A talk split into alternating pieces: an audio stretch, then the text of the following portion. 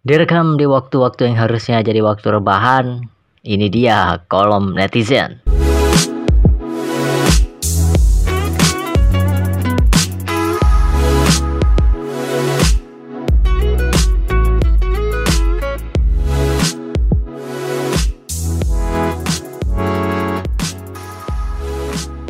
Hai netizenku. gua gua di sini coba untuk uh, mencoba untuk memba membawakan sebuah hal yang yang sebenarnya sekarang lagi naik nih di kolom pertwitteran. Kolom pertwitteran yang berkenaan dengan pers atau jurnalistik atau media berita. Nah, nah gini, sebenarnya ini gua rekam bersamaan dengan merekam mengenai kasus corona yang sudah masuk di Indonesia tapi gua pikir kalau gua rekamnya berbarengan karena sebenarnya nyambung. Karena sebenarnya nyambung antara pers ini dengan virus corona tapi gua pikir ya harus ada pemisahnya lah karena yang tadi yang corona aja hampir 30 menit dan yang kalau gua tambahin ini ya mungkin jadi 50 menit dan pendengar mungkin bosen maksudnya video eh video lagi. Podcast gue selama ini juga sepanjang-panjang itu semua jadi dan pendengarnya nggak ada. Ada sih gue nggak tahu. Gue nggak tahu cara ngitung ngitung ininya ya ngitung ngitung gimana anchor menghitung listener post podcast gue apakah dia menghitung dari IP IP penggunanya atau menghitung dari ponsel si penggunanya. Jadi maksudnya satu IP dianggap satu kali mendengar walaupun orangnya sama ya. Gua gua kasih contoh lah. Gua punya dua handphone gua dengerin podcast gua pakai dua handphone yang berbeda itu maka dihitung dua. Atau dia cuma menghitung dari jumlah klik. Jadi misalnya gua dengan satu HP mendengarkan podcast gua lima kali dan akhirnya dihitung lima kali juga bukan dihitung satu kali. Gue nggak ngerti yang mana menghitungnya tapi mungkin buat yang dengerin podcast ini gue ngerti ya kasih tau gue lah maksudnya biar gue ada kebanggaan oh nggak cuma gue sendiri yang dengerin gitu maksudnya. Nggak sampai dua digit loh. Paling tinggi 24 atau 25 itu pun ngomongin puisi apa gue gua harus beralih posisi profesi. Beralih apa beralih apa sih? Beralih beralih uh, topik jadi baca puisi. Gue juga malas baca puisi mulu lah. Gue ada gue bikin podcast buat nyampein sesuatu yang ada di pikiran gue yang nggak bisa gue tulis. Kalau bisa gue jadiin puisi ya ngapain gue bikin podcast? Tapi gini uh, kenapa gue mau bahas pers? Karena sebenarnya gue tertarik dengan hal-hal yang berkaitan dengan jurnalistik. Gini gue dulu saat SMA SMA gue bikin blog gue bikin blog yang blognya sekarang sudah gue hapus semua dan akhirnya gue menyesal kenapa blog itu gue hapus. Di sana banyak hal sih. Gue pernah meliput membuat sebuah berita salah satu mall tersepi di Indonesia. Judulnya clickbait banget. Gue sejak SM aduh bentar ada memang batagor. Tok toknya kedengeran masuk lagi. Nah udah jauh oke. Kita lanjut gue pernah nulis blog yang judul gue pernah nulis sebuah berita ataupun sebuah pemberitaan mengenai sebuah mall paling sepi di Indonesia. Clickbait ya gue nggak tahu apakah mall itu beneran sepi atau enggak di Indonesia tapi ya emang maksudnya mall ada mall di daerah gue daerahnya cukup strategis maksudnya orang lewat-lewat situ. Nggak di tengah kota banget tapi cukup strategis lah. Tapi nggak ada orang yang datang ke situ ya itu aja sih. Jadi gue gue tertarik sama dunia kerjurnalistikan dunia pers gitu. Karena keren kayaknya gitu. Jadi seorang jurnalis. Sebenarnya gue harusnya me membuat podcast ini bersama dengan salah satu kakak tingkat gue di kampus yang aktif dunia pers dan sekarang sudah masuk di salah satu televisi berita nasional. Gue mau ngajak dia sih sebenarnya tapi karena ya gue pikir karena ini kebetulan lagi sedang hebohnya saat ini pemberitaan ini atau masalah ini ya sekarang aja lah. Kalau misalnya masalah ini tambah besar ya baru gue undang dia. Baru gue ajak dia. Kalau ngundang kayaknya terlalu formal. Gue ajak dia. Dan beritanya berasal dari masalah ini ya. Kasus ini berasal dari Joshua Suherman penyanyi cilik. Ah, mantan penyanyi cilik. Yang sekarang sudah gede yang diberitakan oleh detik.com. Jadi detik.com membuat sebuah berita yang disebarkannya di Twitter dengan judul seperti ini.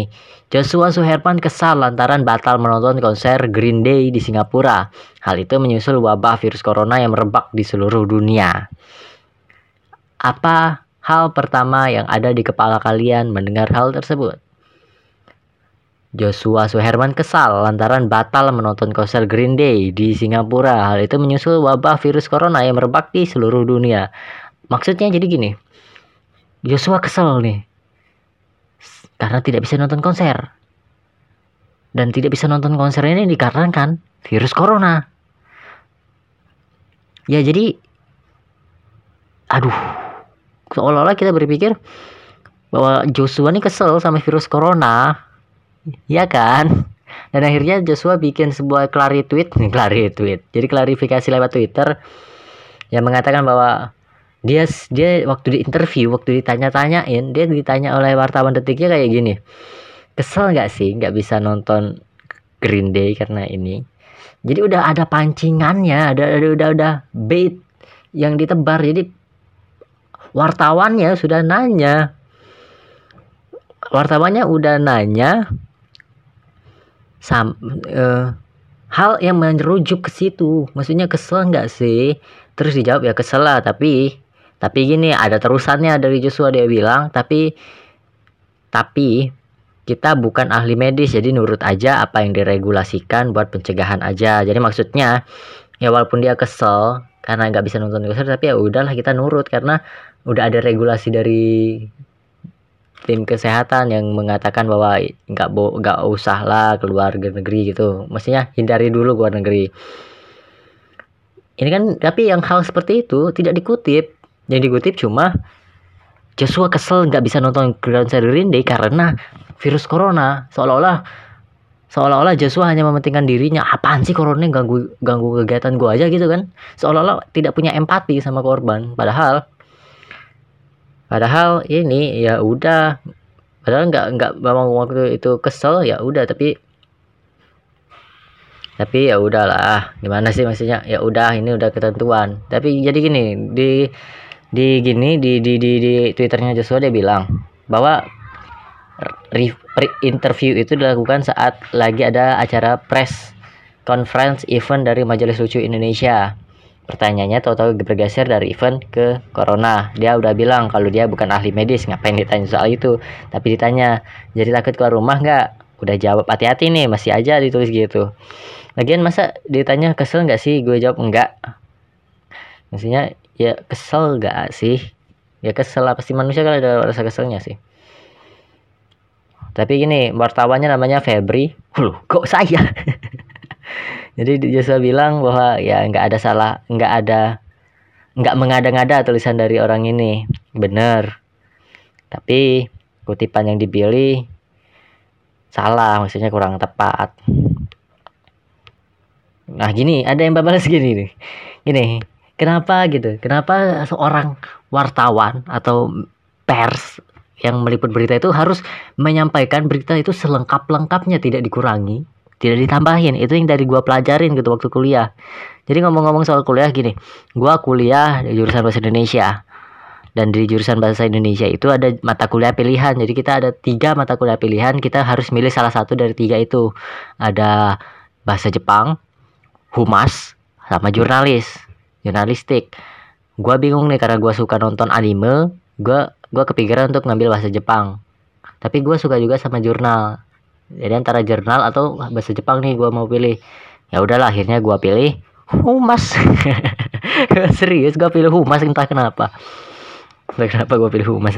Tapi gue gue maksudnya gue tetap ngobrol sama anak-anak teman-teman kelas gue yang milih jurnalistik. Gue tetap ngobrol gimana apa yang diberikan oleh dosen gitu. Ini gue mau belajar. Dan dan maksudnya kita harus menyampaikan apa yang kita terima gitu. Mau kita mencari orang ya kalaupun yang harus diubah ya adalah tata bahasanya yang diubah. Tapi tanpa mengubah maknanya tanpa harus mengurangi. Ada gini ada orang buat tweet eh, bukan buat tweet ada foto lah menyebar gini. Teknik mengutip berita paling mutakhir masa kini. Ini ada wawancara sama seorang menteri.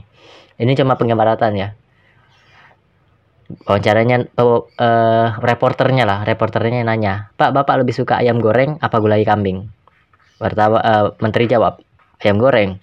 Pakai tepung atau tidak, Pak? Pakai tepung. Model ayam goreng KFC ya, Pak? Ya, kurang lebih mirip gitulah.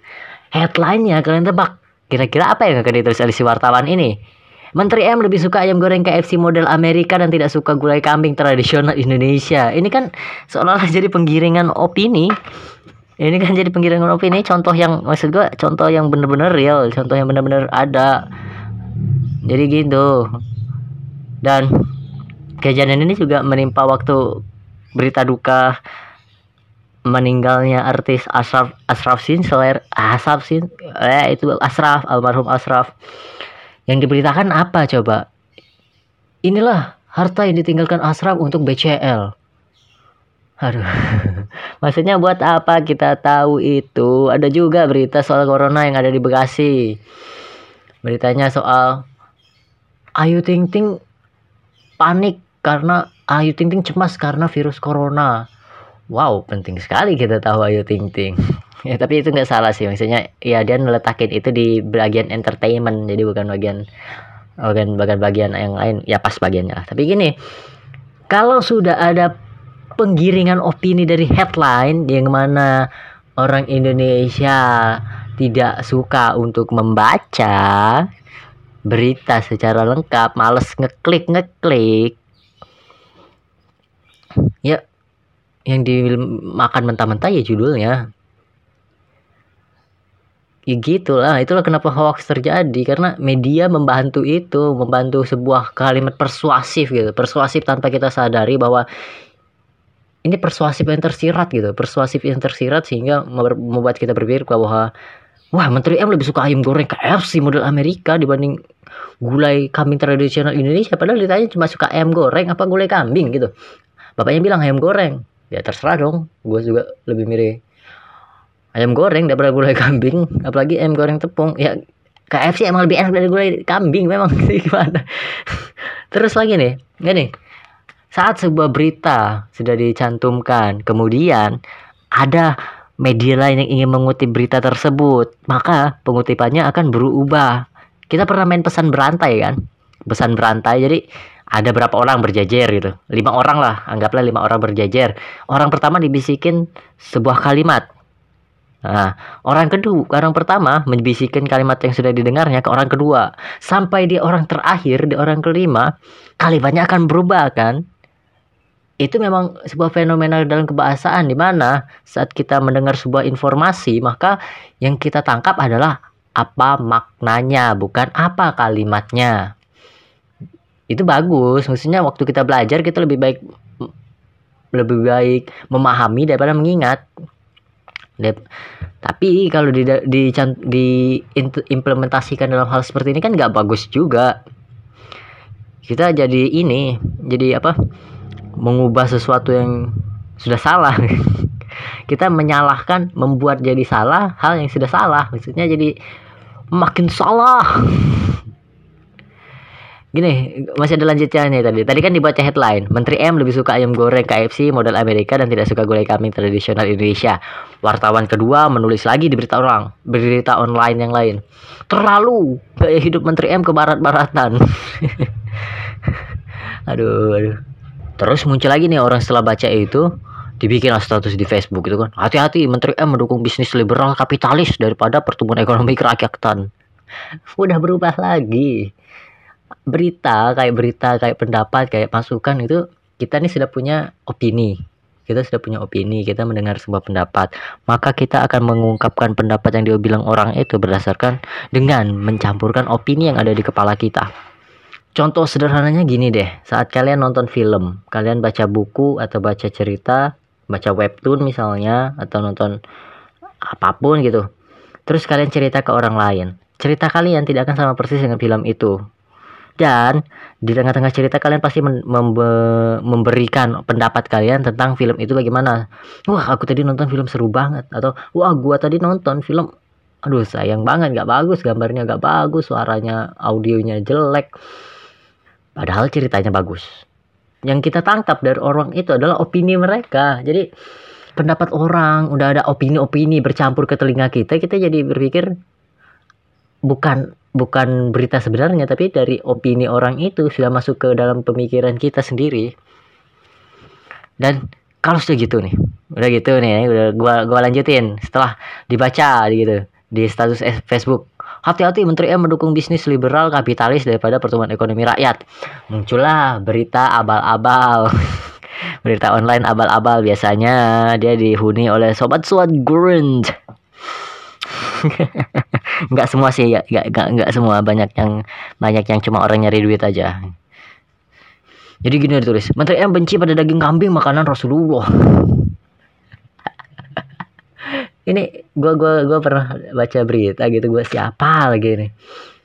Oh Kaisang Kaisang Kaisang Kaisang bilang gini dia tidak sengaja nih makan daging babi. Daging babi atau daging apa gitu. Setelah itu akhirnya ya ya akhirnya dia makan daging kambing. Kalau nggak salah sih kayak sang makan daging kambing. Dan dia bilang itu kok lebih enak daging babi? Maksudnya ini kan gak sengaja nih ini makan babi tapi kemudian membandingkan antara daging babi dengan daging kambing. Apa sih salahnya membedakan dua jenis daging yang lumrah dimakan? Daging kambing katanya tidak seenak daging babi. Ya mungkin salah restoran yang dia pilih karena daging kambing juga bisa mungkin saja bisa lebih lezat kalau dimasak di restoran yang sama gitu kan. Ya akhirnya orang-orang malah berpikir wah ternyata Kaisang mendukung makanan haram. Ya enggak bukan gitu maksud Kaisang dia cuma berpikir bahwa kok lebih enak gitu. Ya kan kita nggak tahu apa bumbunya. Kan dimasaknya di tempat yang berbeda juga. Dengan chef yang berbeda. Makanan yang sama dimasak oleh dua orang yang berbeda juga rasanya pasti beda lah. Terus setelah dengar berita online yang kayak gitu menteri yang benci pada daging kambing.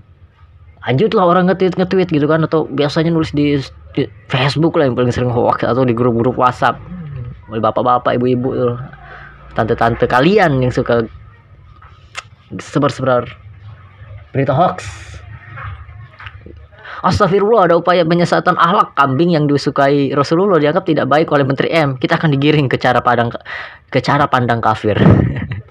Aduh. Ini kan aneh maksud juga dari berita antara ayam goreng atau gulai kambing bisa jadi seperti ini. Dan ini bukan sebuah bercandaan aja tapi emang emang benar terjadi seperti ini. Aduh, udah udah benar gini. Dan uh, gua di sini ada tweet tweet dari Albert C. Akad uh, akun Instagram uh, akun Twitternya @abedpunks. Punks pakai X. Gimana bacanya? Punks ya gini dia dia menanggapi tweetnya Joshua Suherman tadi dia bilang gini dia mau kasih dua contoh aja nih soal pemberitaan di media yang paling ger yang paling ger di mata SJW Social Justice Warrior Pertama, awal-awal COVID-19. Nah, inilah gue bilang kenapa kenapa corona ini berhubungan dengan pers ini. Tapi kalau direkam barengan jadi 50 menit lebih nantinya gue takut dan udah malas buat orang dengerin. Ini awal-awal COVID-19 merebak Pak Terawan. Pak Terawan ini adalah Menkes RI. Ditanya bagaimana tanggapannya soal virus ini. Dia bilang panjang lebar lah dia bilang dari imunitas cukup makan, olahraga dan lain-lain plus ada kata-kata enjoy aja. Dan tahulah apa yang akan menjadi headline-nya berita itu. Corona merebak, Menkes bilang enjoy aja. Ada beritanya beneran ada. Gini, salah nggak berita dari media itu? Enggak. Enggak, enggak salah. Emang memang emang Pak Terawan ini sendiri Menkes yang bilang kalau enjoy aja, tapi kan ada sebelumnya. Ada ada ada ada ngomongin imunitas, ada ngomongin cukup makan, ada ngomongin olahraga. Enjoy di sini maksudnya adalah ya santai, nikmatin hidup seperti biasa, tetap tetap enjoy aja, tetap tetap santai. Apa sih? Apa sih gua mau muter-puter? tetap seperti apa kita biasanya gitu.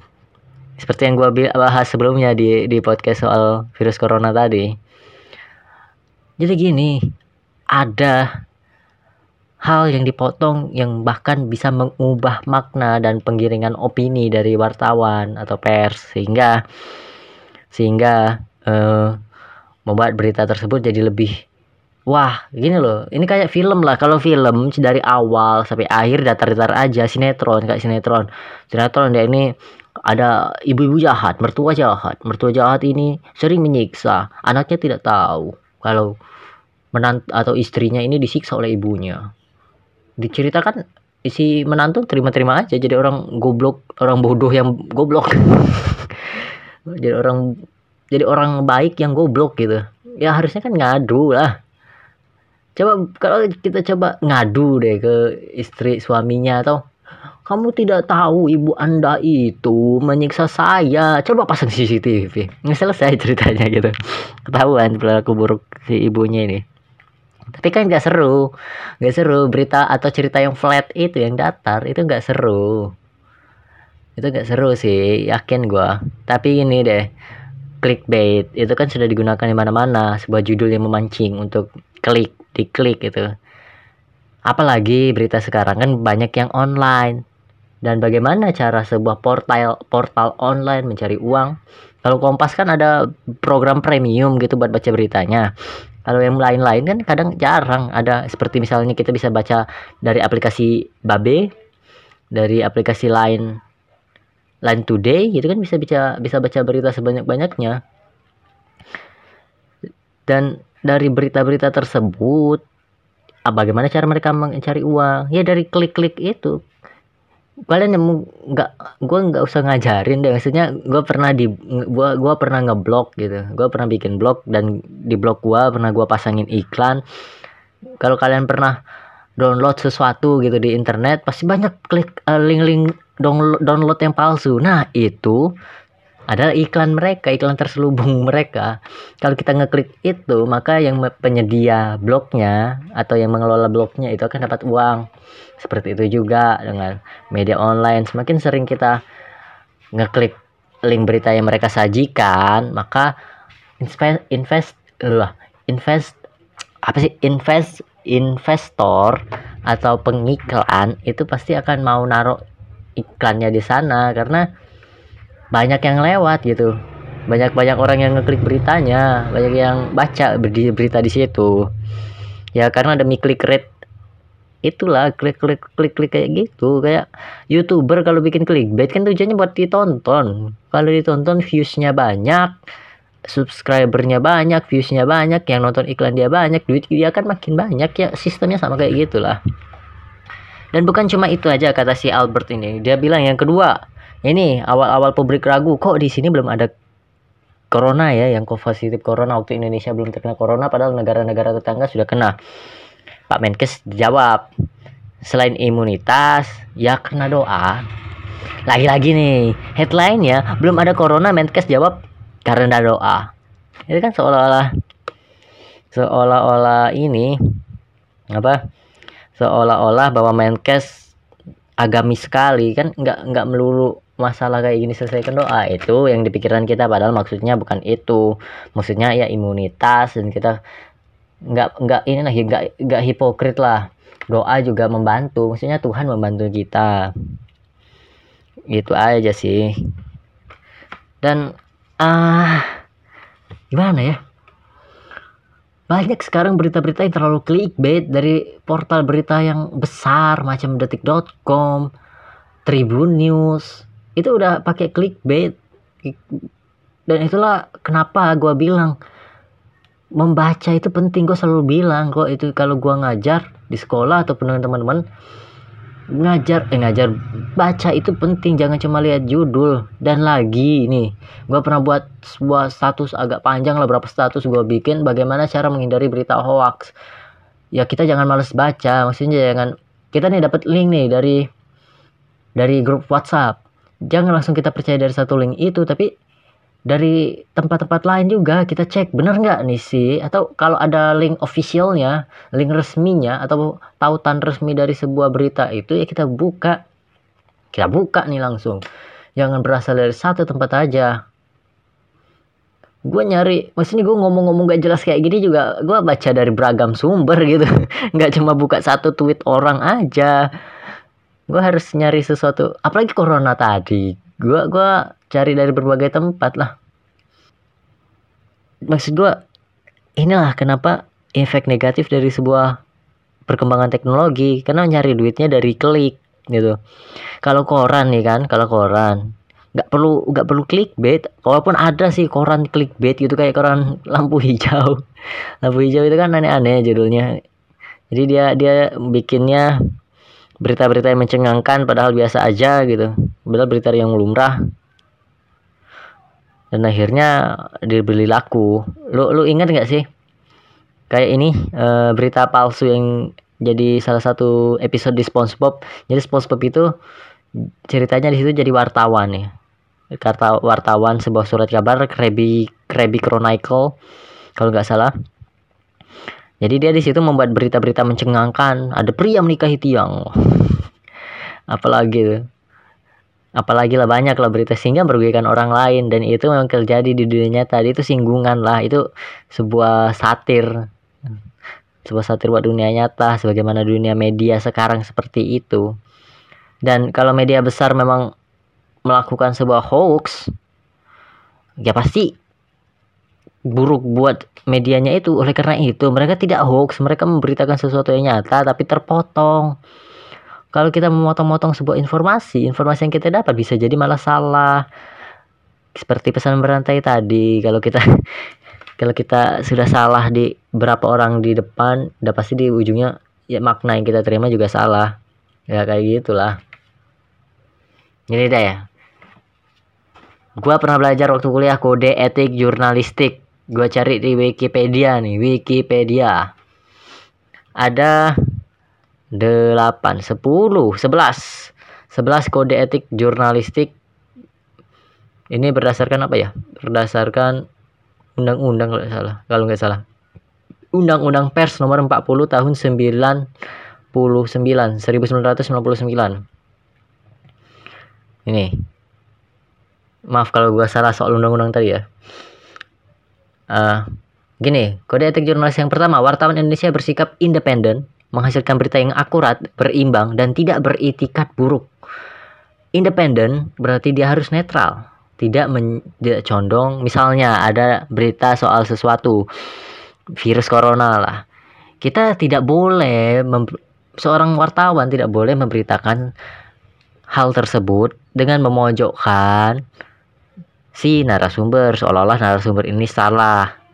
Nggak boleh kita harus tetap menyampaikan apa yang jadi hasil wawancara walaupun akhirnya masyarakat berpikir bahwa lo kok seperti ini? Ya itu setidaknya kita sebagai wartawan kalian lah gue bukan wartawan juga. Wartawan sebagai wartawan jadi tahu menjadi jadi nggak bersalah. Maksudnya ini udah sepenuhnya apa yang jadi wawancara tadi. Kalau pendapat pembaca jadi seperti ini ya bukan tanggung jawab saya itu interpretasi pembaca. Iya gitu nggak apa-apa. Tapi sekarang kan lihat aja nih.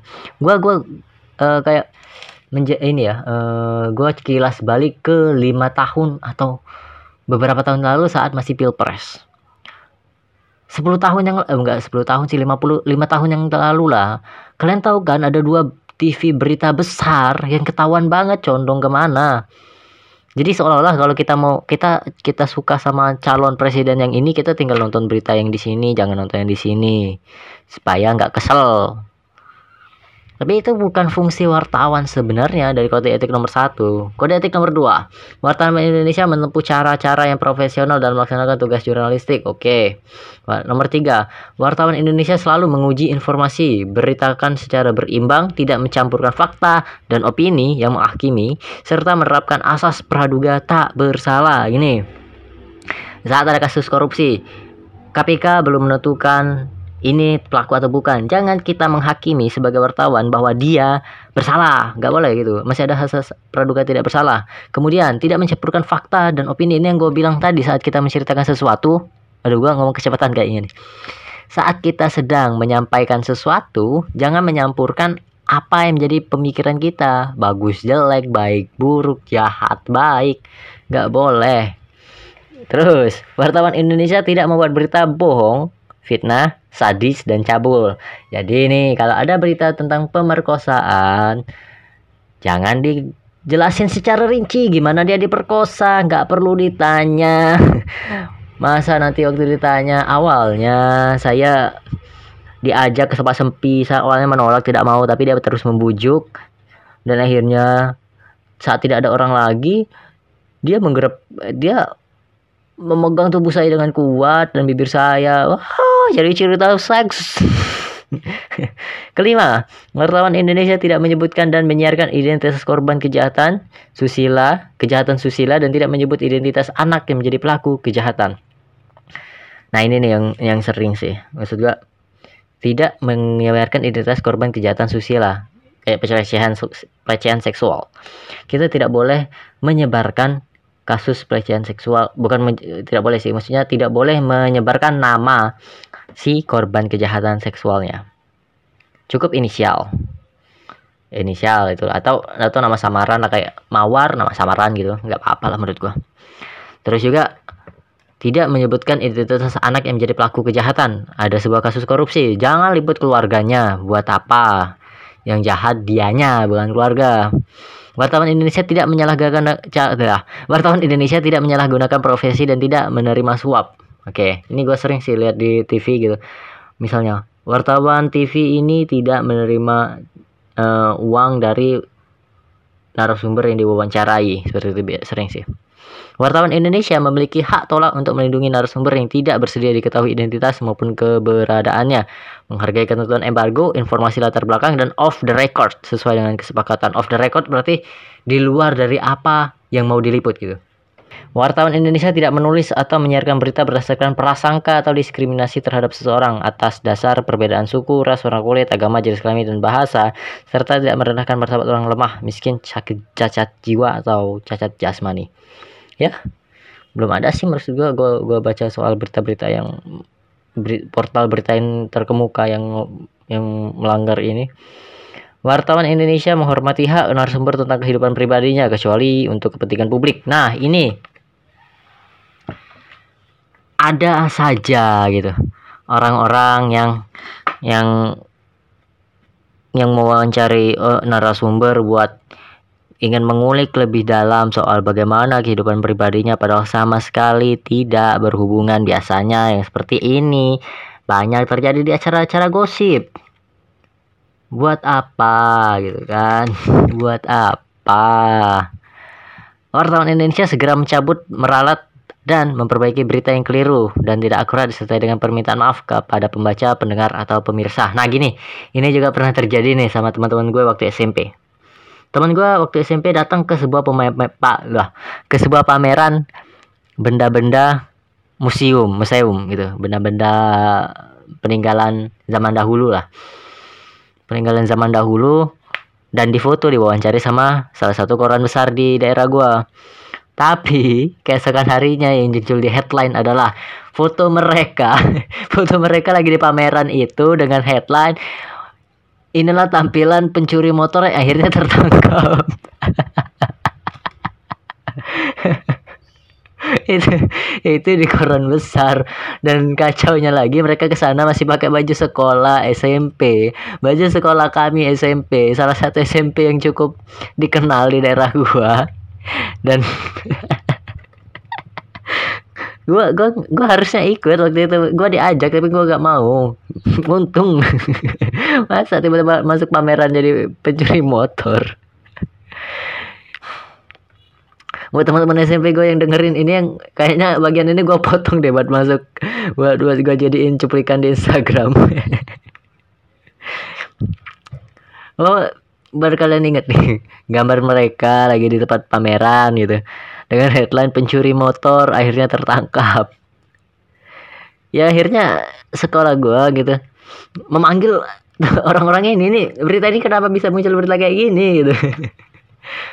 Ya dia jelasin akhirnya diwawancara karena dia ada anak SMP berkunjung ke tempat pameran seperti itu itu kan? Akhirnya besoknya besoknya diubah lah besoknya diubah berita yang benar pameran akhirnya ngomongin pameran dengan foto mereka dan dengan permintaan maaf. Ya gue tahu itu kan korannya harian gitu. Dan gue tahu juga kerjaan seorang editor koran wa- naras eh, wartawan itu kan emang kerjaannya nggak memperbolehkan kita untuk tidur. Tapi lucu aja nginget itu. Datang ke pameran jadi pencuri motor dia datang wah dengan niatan datang wah kita jadi anak muda yang peduli dengan sejarah. Malah jadi pencuri motor. Aduh. Aduh aduh aduh. Untung langsung selesai. Maksudnya nggak nggak panjang. Maksudnya nggak sampai orang percaya bener-beneran gitu. Nomor 11 nomor terakhir. Wartawan Indonesia melayani hak jawab dan hak koreksi secara profesional oke. Proporsional. Udah gitu aja sih maksudnya sebagai wartawan gitu. Kalau ada berita ya jangan dipotong lah kalau bisa. Maksudnya ini kan berita online itu kan bebas mau berapa walaupun kebanyakan sih pendek banget. Tapi kan bisa dijadikan beberapa halaman. Kayak detik news kan detik news review news. Itu kan banyak yang beberapa halaman baru akhirnya jadikan berita. Ya palingan gue lihat di berita online sekarang cuma 5 4 4 6 paragraf. Selesai akhirnya berita itu kan belum bisa belum bisa menyampaikan ke semua hal. Bisa diperpanjang lagi atau dijadikan beberapa headline gitu. Dijadikan beberapa berita tapi iya. Ini cuma seuzon gua sih ini demi demi klik rate tadi demi demi orang ngeklik biar orang biar websitenya dilihat banyak yang masuk. Ya gitu. Ya sekian aja lah. Mungkin lain kali gua ngajak inilah beneran ngajak-ngajak orang yang memang kegiatan di pers buat tanya jawab. Ya. Gua mau bikin sesuatu yang khas gitu di awal dan akhir video. Kalau dulu kan template jadi gua ngerekam buat opening terus gua tempel di podcast podcast kalau sekarang kan ka- gua kasih bilang kayak gini direkam saat atau direkam dari gitu kan gue bilang gitu. Dan di akhir di ujungnya gua mau ngasih apa ya? Dan akhirnya gue bilang ya kayak gitu aja sih. Tapi nggak konsisten. Tapi coba dulu dengerin podcast podcast gue yang lama. Pasti ujung ujungnya ya baru selesai podcastnya. Udah segitu aja